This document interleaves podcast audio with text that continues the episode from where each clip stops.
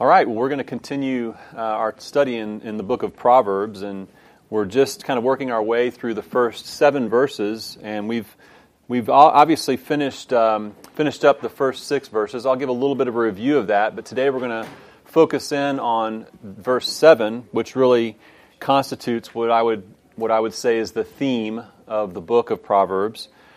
But we've talked about uh, wisdom and defined it in, in a pretty simple way. Wisdom is skillfully applying knowledge to the matter of practical living in the fear of the Lord. I came across another more expansive um, description of wisdom um, that I, I, thought was helpful to kind of elaborate on this, this idea, this uh, pursuit of wisdom.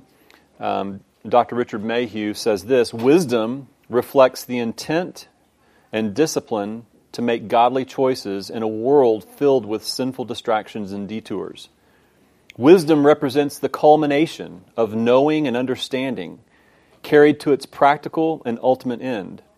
Wisdom involves knowing the facts of divine revelation in Scripture, as well as understanding them in the sense of comprehending God's intention, that they lead to a life of redemption and practical sanctification.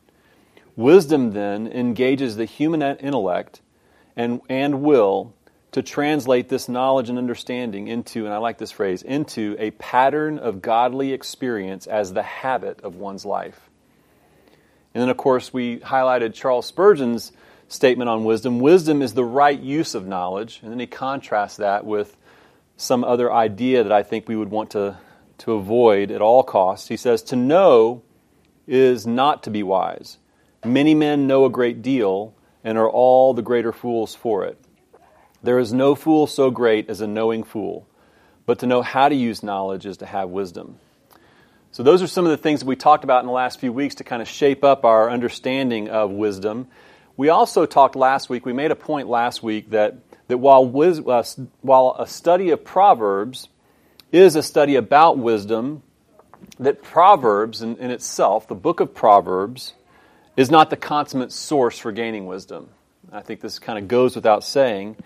But God Himself is the ultimate source of wisdom.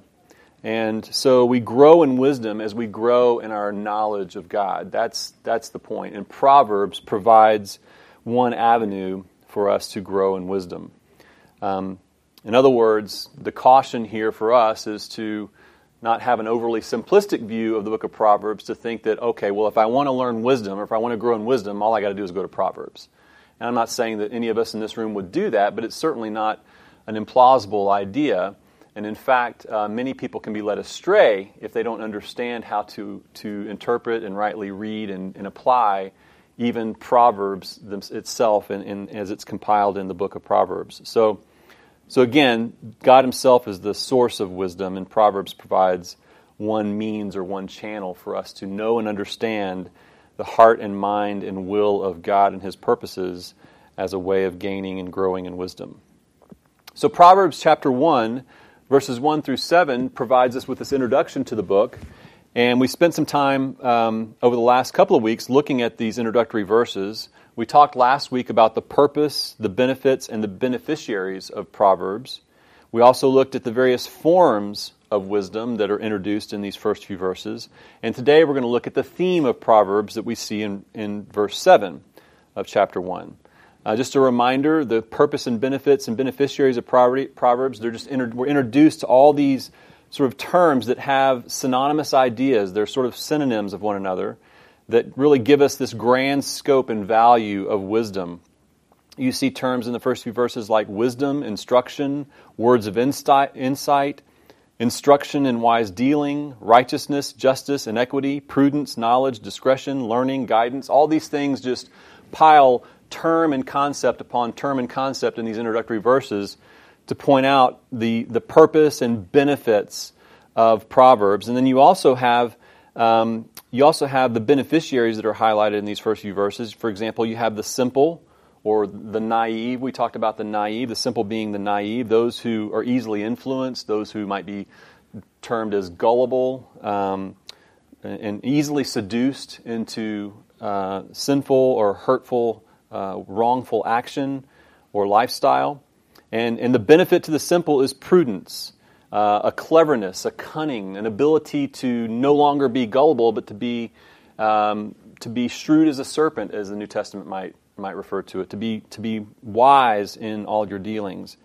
It's also one of the benefits are, are the uh, the youth, and it says that knowledge and discretion are gained by the youth, knowing and doing what God requires, and and having discretion or the ability to plan prudently, to to make decisions as opposed to impulsiveness or reactionary living. And you, it stands to reason when you think of some of the typical characteristics of youth. One of the big ones is not not thinking before acting, not thinking before speaking, or not really planning things out very well. That that tends to be characteristic of of young people. They're very impulsive and what wisdom brings as, is, is this, this discretion or this knowledge that leads to um, more thoughtful living, more thoughtful planning. Um, it's also a guard against the deceitful scheming that's often associated with youth, where you're always kind of trying to, you know, figure out how to get away with this, or you know, the uh, do do things in the least possible, you know, requirement, you know, whatever the minimal is to get by, that kind of thing it, it, it guards us against that and it actually builds up something much greater than, than the minimal effort. That's what wisdom does in, in, in giving the youth this knowledge and discretion.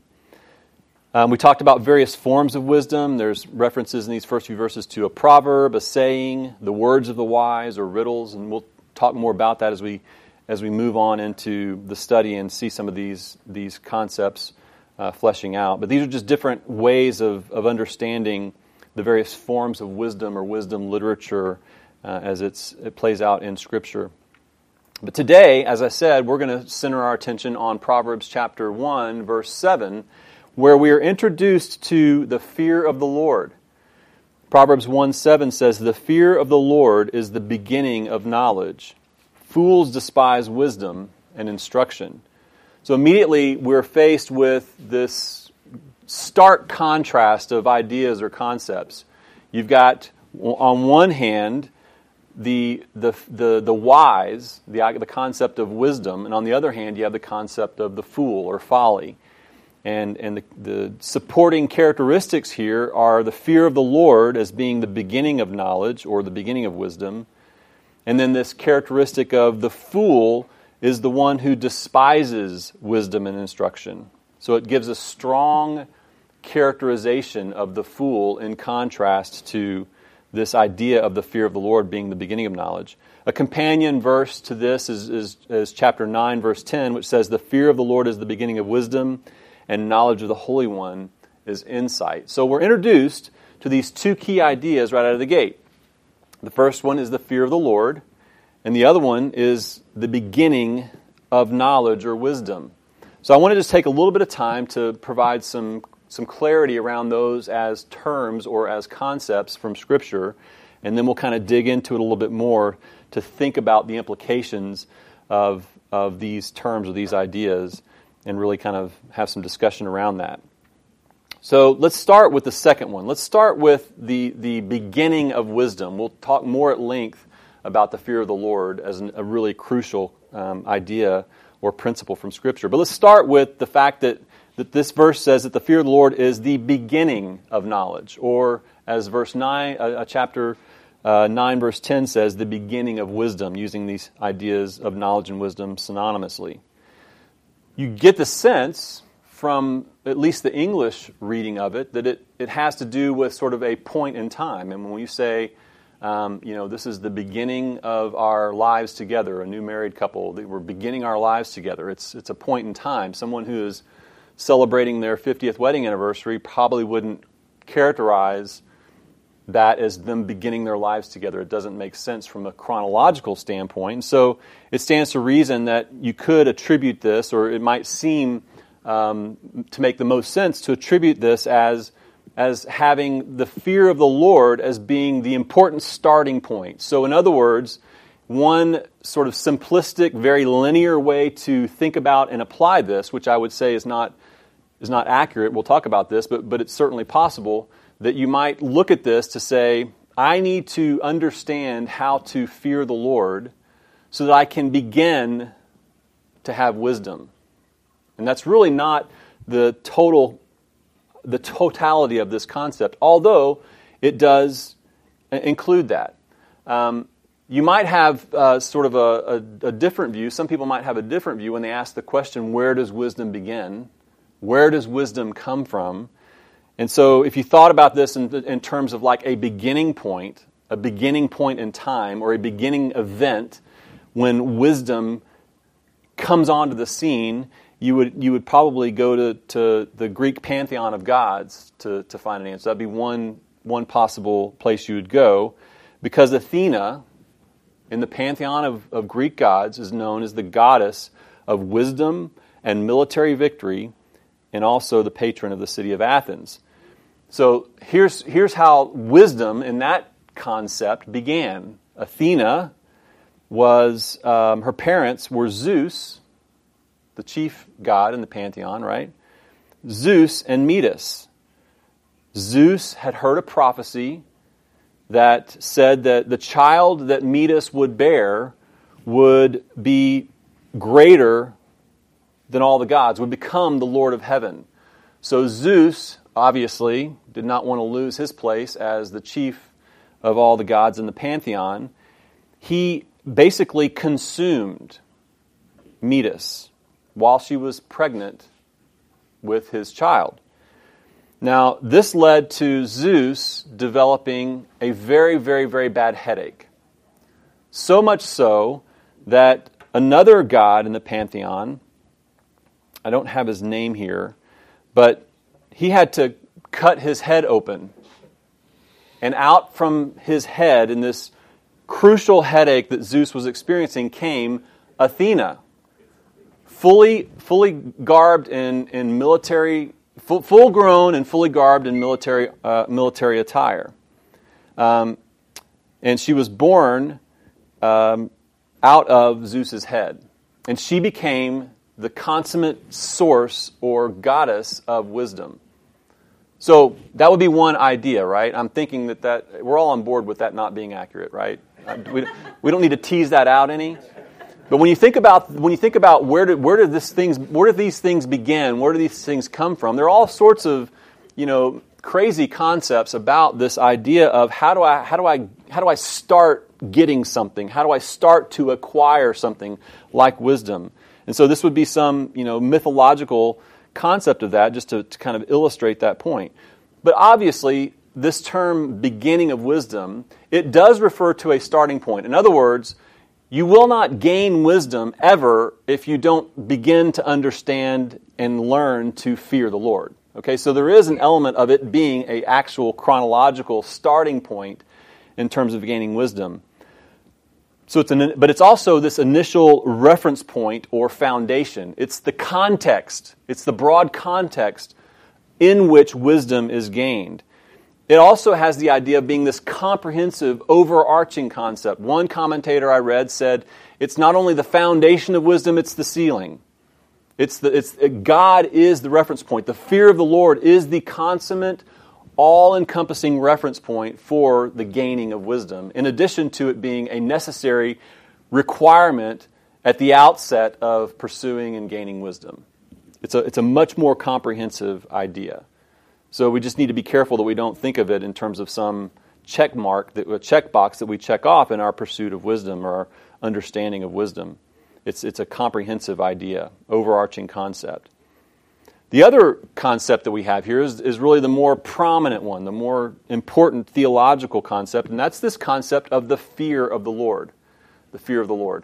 So if you just look up fear in a dictionary, and you can reference several different ones, and they're going to say similar things, but the one that I pulled from said this a distressing emotion aroused by impending danger, evil, pain, etc., whether the threat is real or imagined. The feeling, another definition would be the feeling or condition of being afraid. Or another one would be anticipation of the possibility that something unpleasant will occur. So these definitions are very common when we think of fear as just a everyday human concept, this idea of fear. It's the, it's the concept of being anxious about some impending doom, some impending disaster. It's the idea of feeling like there's evil or pain on the horizon, and there's a distressing emotional feeling or state of being or reaction to those thoughts about some impending danger or evil or disaster. And this can be something that happens whether we whether the, the, the disaster or the pain is real or imagined. It can induce fear, and it's really this emotional state of being a reaction to this. Uh, or it could be the anticipation of that, that coming event and, and something unpleasant happening. And of course, these ideas, though they are common from an emotional reaction kind of standpoint, um, they, they, you can tell that they're all associated with something negative, right? The idea is that I, I have fear because something bad is before me. I am, I am, I am in, at risk of grave danger. I am at risk of some massive failure. I'm at risk of, of losing something, and there's fear that's associated with it, and it's, it's has a, a, a clearly negative bent to it. There's also a definition that you'll find in most dictionaries, and it is this definition of reverential awe, especially toward God. And so now you're getting into more of the common ideas or ways of defining or way of defining the fear of the Lord, this idea of reverential awe, especially toward God, as, as this sort of dictionary definition would state. But I want to kind of build that out quite a bit more because Scripture gives us a more full orbed view of this, this principle, this priority, this important, really, command of fearing the Lord and its relationship to uh, wisdom. What do we know about the original Greek word that's translated fear in our Bibles? I don't know. I have not studied that as a word study. Do you? No. Have any ideas? I could look it up when I get home in my Strong's Yeah. I mean, I haven't studied it as a New Testament concept, but. Um, but looking at this from the standpoint of the term itself from a biblical perspective, what you have is you have really two simultaneous ideas. You have a rational idea or a rational component, and you have a non rational component. These are terms that Bruce Waltke would identify. This is how he characterizes these, these, these simultaneous components in this idea of the fear of the Lord rational and non rational. Don't, don't hear me say rational and irrational. Okay, I'm going to define this in just a moment. A rational would be an objective revelation that can be taught and memorized. So when you look at Scripture, you see this concept of the fear of the Lord being associated with objective truth, objective revelation that you can actually learn, that you can actually study, that you can actually memorize. For example, Psalm 34:11 says, "Come, O children, listen to me; I will teach you the fear of the Lord." So there's this idea of the fear of the Lord as something to be taught to children objective truth, objective revelation that can be understood and learned from the standpoint of a teacher to children.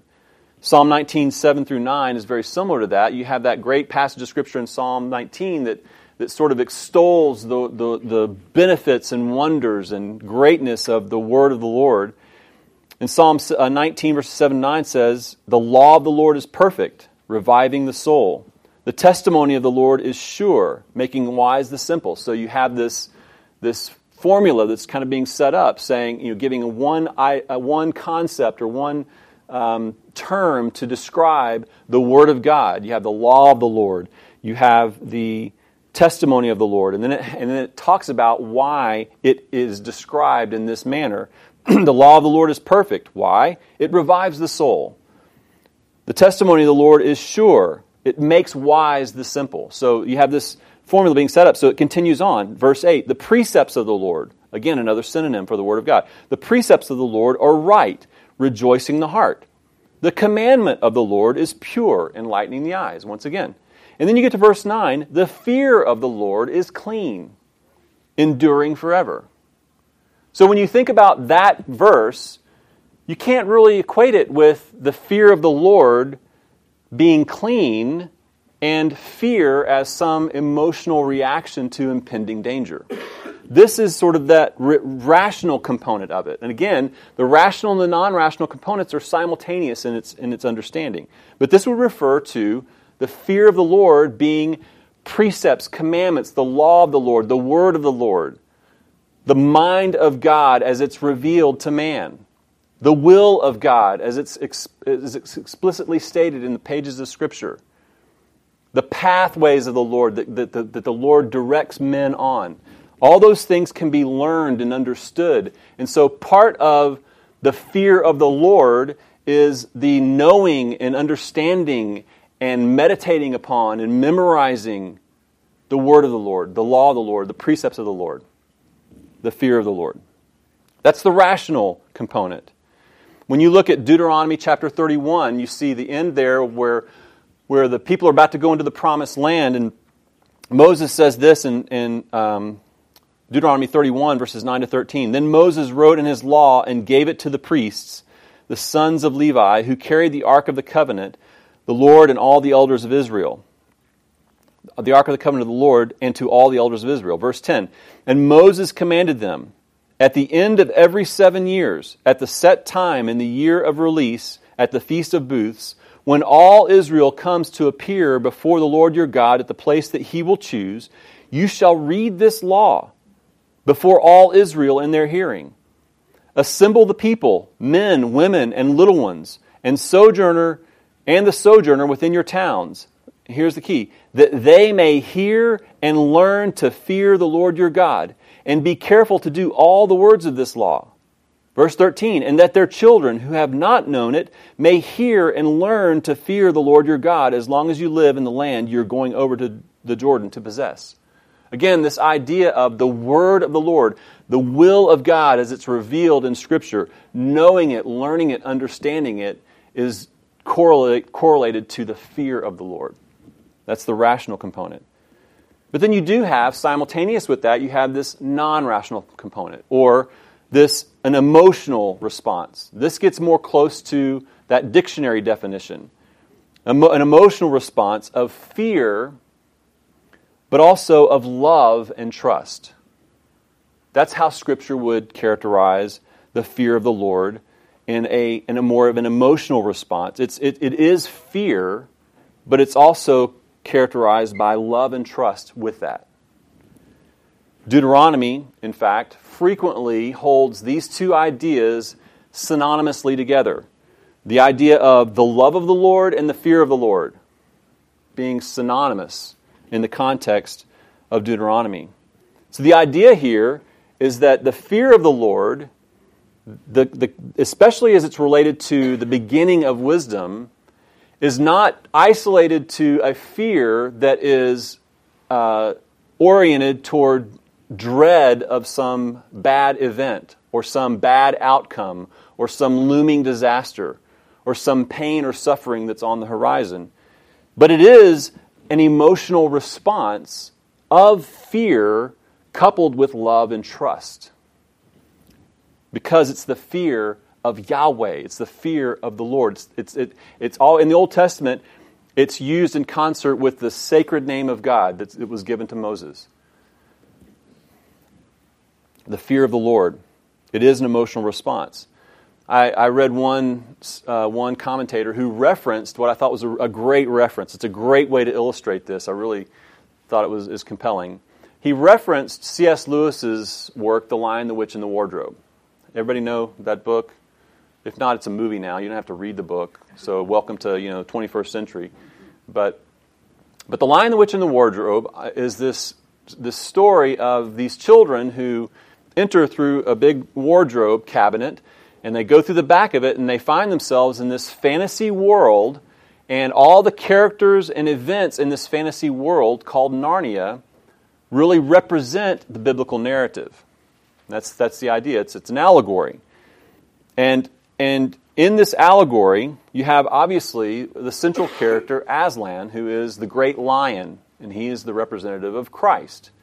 And when the children enter into Narnia and they encounter Beaver, who is their guide, Beaver is sort of debriefing them on Narnia, kind of orienting them to Narnia, and he makes reference to Aslan, the lion. And the children ask this question as he's talking about this lion. They say, Is he safe? And of course, Beaver answers, No, of course not. But he's good. And that was a great way to capture in a narrative form this idea of the, the non rational perspective of the fear of the Lord. That, that God is to be feared, but the fear is in the context of love and trust. And ultimately, what we do know is that everyone, even those who despise wisdom and instruction, even the fool, will ultimately one day fear the Lord in that sense of true fear and dread that comes as a result of judgment.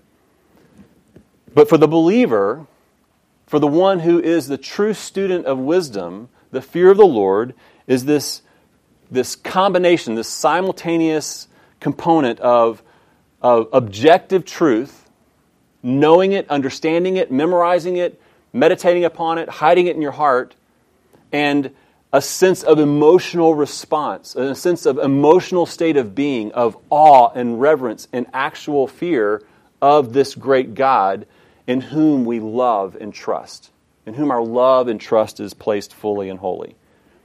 This idea of the fear of the Lord. So let's look more closely now at, at Proverbs. That's sort of a little bit of a broad sweep. But when you look at Proverbs itself, the fear of the Lord, this, this reference is used I think, about 15 times, if I'm remembering correctly. And when it's used in Proverbs, again, its, its emphasis is upon this, this idea of awe and reverence. This attitude of reverence, is, which is the basis for true wisdom. Um, and so, some examples are obviously here in verse 7 of chapter 1 the fear of the Lord is the beginning of knowledge. You also have it again, as I said, in chapter 9, verse 10. Um, actually, there are 13 other verses, so a total of 15. So I got that number right. There's 15 total uh, references to the fear of the Lord in Proverbs. You have uh, this reference to the fear of the Lord is to hate evil. The fear of the Lord prolongs life. The fear of the Lord is a fountain of life. The fear of the Lord leads to life, and whoever has it, it rests satisfied. So you have these different references to the fear of the Lord that kind of give us a broader po- profile of what this term means in the context of Proverbs and this understanding and pursuit and acquisition of wisdom. Bruce Waltke says this about the fear of the Lord in its relationship to wisdom. He says, What the alphabet is to reading, and notes to reading music, and numerals to mathematics, the fear of the Lord is to attaining the revealed knowledge from the book of Proverbs. And he says this Fools, however, are incapable of this prerequisite for understanding the sage's teaching and knowing wisdom. For they willfully make the corrupt moral choice to refuse the sage's moral teachings. These conceited fools, in contrast to the teachable wise, here's the key, are fixed in the correctness of their own opinions. So, this idea of the fear of the Lord as it plays out in the book of Proverbs looms large and becomes a key component, and in fact, is really the theme that runs throughout the entire text of the book. So, I thought as an exercise for us to kind of get our minds around the use of the term and, and to provide more color on it as it's used in Proverbs, we'll just kind of run through a little bit of a survey of these verses. And I, I came across a, a really simple outline that I thought was helpful to kind of break this down for us. So you start with just this definition of the fear of the Lord. It's just, it's just verses that sort of kind of define it in some way. And so in Proverbs chapter 1, verse 7, you have this first one we've already talked about. The fear of the Lord is the beginning of knowledge. It's the beginning of knowledge. And of course, that's contrasted with fools who despise wisdom and instruction. In 9:10, we've already referenced this one. The fear of the Lord is the beginning of wisdom, and the knowledge of the Holy One is insight. So again, it doubles down on wisdom and fear and the knowledge of God, all bundled up together. Then you have Proverbs 15:33, the fear of the Lord is instruction in wisdom, and humility comes before honor. So you have this idea of, again, instructing in wisdom, learning something. The fear of the Lord ha- is tied to learning, that rational, objective truth. Again, under the, ca- under the heading of the definition of the fear of the Lord as it plays out in Proverbs, you have Proverbs chapter 8, verse 13. The fear of the Lord is hatred of evil. Pride and arrogance and the way of evil and perverted speech I hate. So you have this moral quality that's attached to the fear of the Lord. Again, when you go back and think about the fear of the Lord being a synonym in, in Psalm 19 of the word of the Lord or the law of the Lord, it stands to reason that the fear of the Lord is hatred of evil. That the word of the Lord has a, a moral quality to it. The word of the Lord, the law of the Lord, the ways of the Lord are all in antithesis to evil. So that kind of sets up the definition of the fear of the Lord, or the terms that sort of define it in the book of Proverbs. It's the beginning of wisdom and knowledge, it is instruction in wisdom, and it is hatred of evil, the fear of the Lord. But then you have some verses that kind of speak to how to acquire the fear of the Lord. Proverbs chapter 2 is really the most expansive, I think, in this regard, and we'll, we'll be getting there pretty soon here. But this is that section that starts, about, that starts to talk about the instruction of a father to a son. And, and he's talking about the acquisition of knowledge and wisdom in this section. And so in Proverbs chapter 2, verses 1 to 5, he says, My son, if you receive my words and treasure up my commandments within you, making your ear attentive to wisdom, and inclining your heart to understanding, yes, if you call out for insight and raise your voice for understanding, if you seek it like silver and search for it as hidden treasure, then you will understand the fear of the Lord and find knowledge. So, again, wrapped up in this idea of the fear of the Lord is receiving instruction. It's the idea of a posture or disposition of humility. The, the, the whole point here is this appeal to the son to receive the instruction, to not just hear it because you have to sit with your father and listen to him drone on these words that he thinks are so wise. It's the, it, it paints this picture of a father appealing to a son to humbly receive this instruction. And, and, and not only to receive it, but to develop a passion for pursuing it. So there's two ideas that are in play, at play here. And so this, this understanding or acquiring the fear of the Lord, it has to do with humbly receiving instruction, listening with an attentive ear to wisdom, leaning in or inclining your heart to understanding. And then it goes to these, these statements of value, pursuing it like it's treasure like it's to be prized above all things material. And then he says, then, then you will understand the fear of the Lord. Then in Proverbs chapter 3, verse 7, again, this reference to humility. Be wise, be not wise, excuse me, be not wise in your own eyes. Fear the Lord and turn away from evil summary statement of everything we've just been saying. Humility sandwiched around the fear of the Lord, on the other side, turning away from evil. The moral value of it, the law of the Lord being, being right, the precepts of the Lord, the, the fear of the Lord, all characterized there in a moral context of turning away from evil. So you have this acquiring of the fear of the Lord that is referenced in Proverbs, listening and receiving instruction humbly seeking after it as a treasured prize, and not being wise in your own eyes, not being settled in your own opinions and thinking that you've got it all figured out, but being humble in the receipt of instruction and wisdom. And then Proverbs talks quite a bit about the benefits of the fear of the Lord. So you have sort of some definitions of the fear of the Lord. You have ways to acquire the fear of the Lord. Then you have some very clear benefits that are stated in the book of Proverbs about the fear of the Lord. Proverbs chapter 10, verse 27 says, The fear of the Lord prolongs life, but the years of the wicked will be short.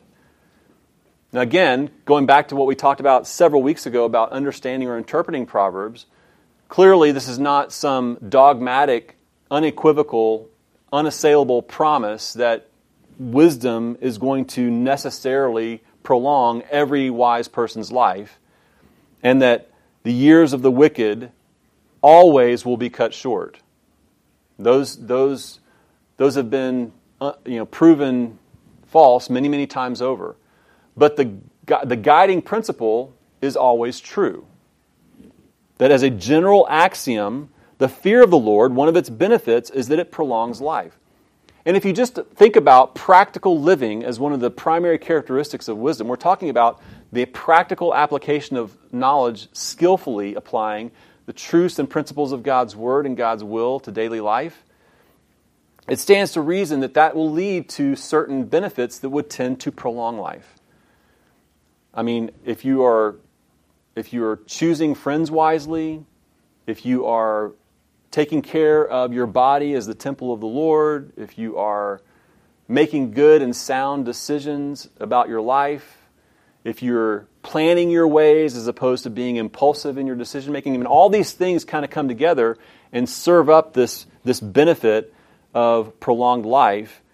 But when you look at the wicked, the idea here is that the risks that are taken, the evil that they propagate, the associations that they manifest and that they travel in and traffic in, all increase the, the, the chances of a shortened life. Proverbs 14:26 In the fear of the Lord one has strong confidence and his children will have a refuge. So two ideas there about one of the benefits of the fear of the Lord producing what I would call stability. A peaceable stability, a confidence. This is not the idea of some kind of self confidence and, and that can lead to easily lead to arrogance. It's, it's, it's the freedom of living in the will of God confidently. It's the freedom that comes from, from living life and making decisions and planning your days in a way that's going to be honoring to the Lord and put you in a position to be fruitful in the kingdom of God. And it produces a confidence, a certitude, a, a peaceableness of life.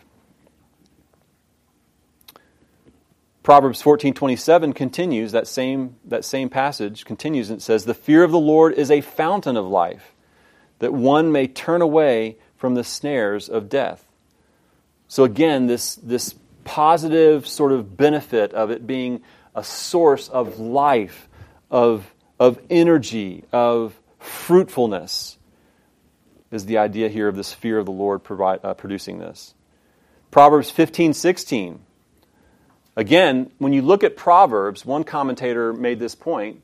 It, it wouldn't be uh, hard, you wouldn't be hard pressed to say, you know, you look at Proverbs, and if you look at it from one certain angle, it almost looks like, like this instruction manual for how you can become happy and prosperous in this life. Because there's a lot of uh, principles that are tied to prosperity, toward success, toward effective living, and all the benefits and accoutrements that might go along with that. And so you look at it from one angle and you could start to think, okay, well, this is a little bit different, right? I mean, we're not supposed to love the world or the things in the world. You know, the, the lust of the eyes, the lust of the flesh, the boastful pride of life. We're sojourners. We're passing through. It's almost like it feels a little bit contradictory to that, that principle of seeing our, our place here in this world as temporary and to not be beholden to the things of this world and to not get entrapped or ensnared by our love of the things of this world. And then you start reading Proverbs and it's a lot of references to success and prosperity and if you do this and if you do that and if you live this way then you will have success, and then you will have prosperity, and all this sort of thing. But you get to uh, Proverbs chapter 15, verse 16, and it cuts right through that. It says this Better is a little with the fear of the Lord than great treasure and trouble with it. Better is a little with the fear of the Lord. So again, it's not one thing or another. But this truth is, is axiomatic for sure. And this talks about the truth that if you're having to make a trade, always trade for the fear of the Lord. Don't trade for the accoutrements of material success or wealth or popularity or prestige or reputation. Better is a little with the fear of the Lord than great treasure and trouble with it. Proverbs 16, another benefit. By steadfast love and faithfulness, iniquity is atoned for. And by the fear of the Lord, one turns away from evil. So there's this redemptive quality of the fear of the Lord. It results in this benefit of, of having iniquity atoned for. and, and, and, and causing or compelling one to want to turn away from evil. Now, I want you to think about this for a moment. Think about your own life and your own walk with Christ. I would say that for anyone who is faithfully pursuing a vibrant relationship with the God who saved them, who is cultivating that spiritual life in Christ, who is working out their salvation with fear and trembling.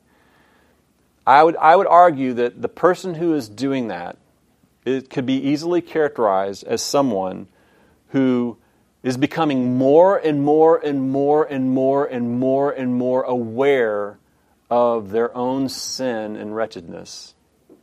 Even though they're growing in faithfulness, what's also growing is their awareness of sin. Like every, every little thought, every little misplaced word, every little motive that is wicked or self centered or self serving or hurtful and not building someone up.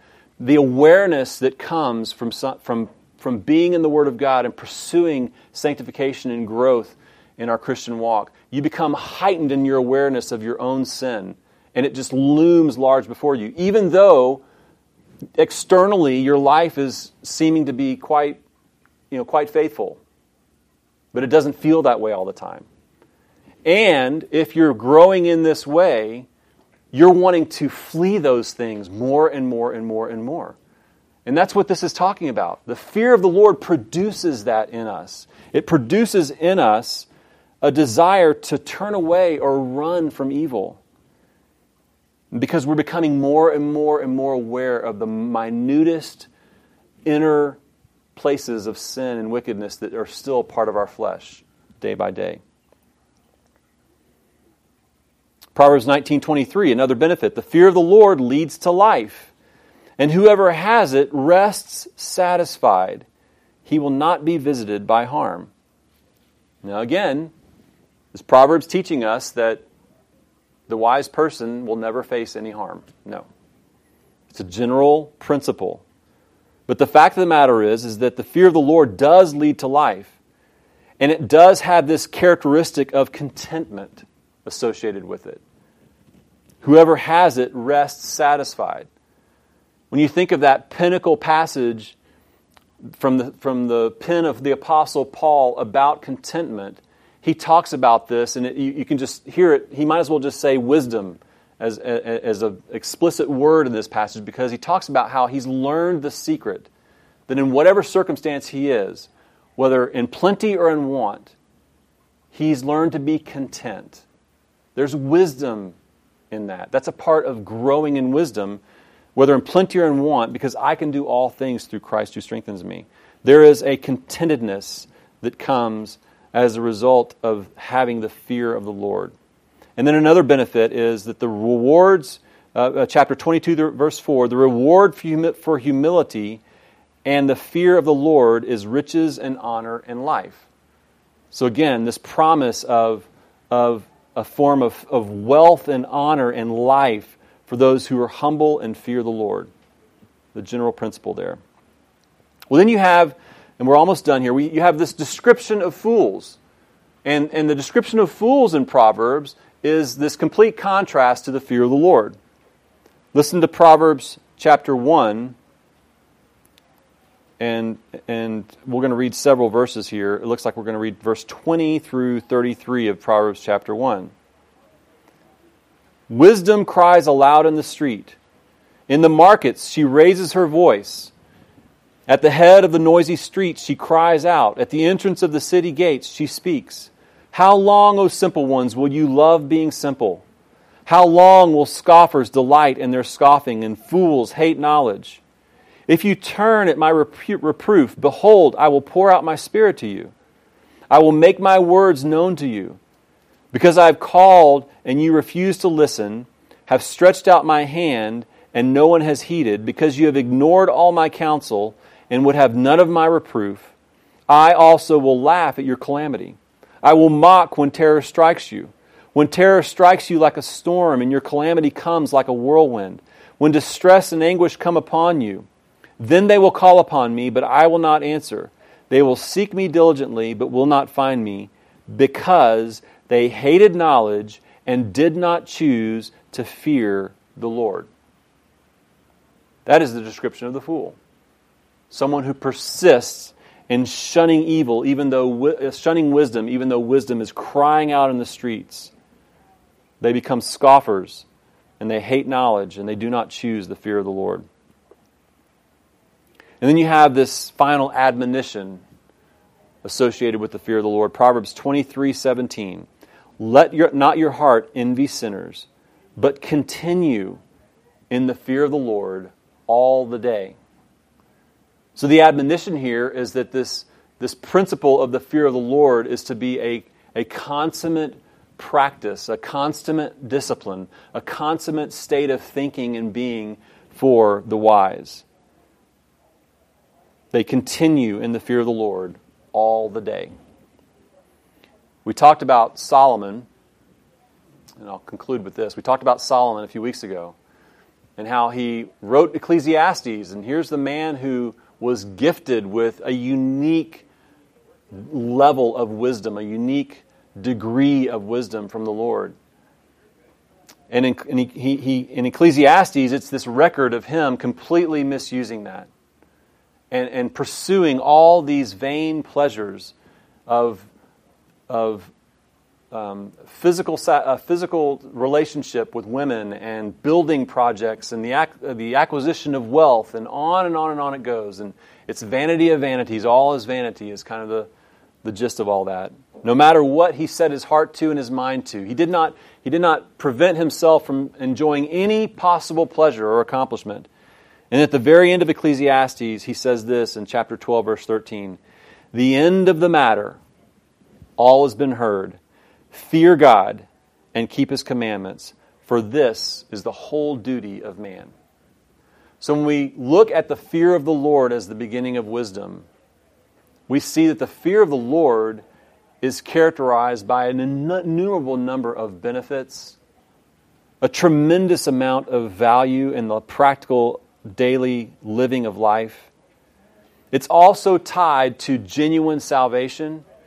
You cannot be a believer and not understand something about the fear of the Lord. Something about the fear of the Lord. I'm not talking about having complete understanding of it, I'm talking about having a knowledge of the fear of the Lord. So there's a redemptive element to the fear of the Lord.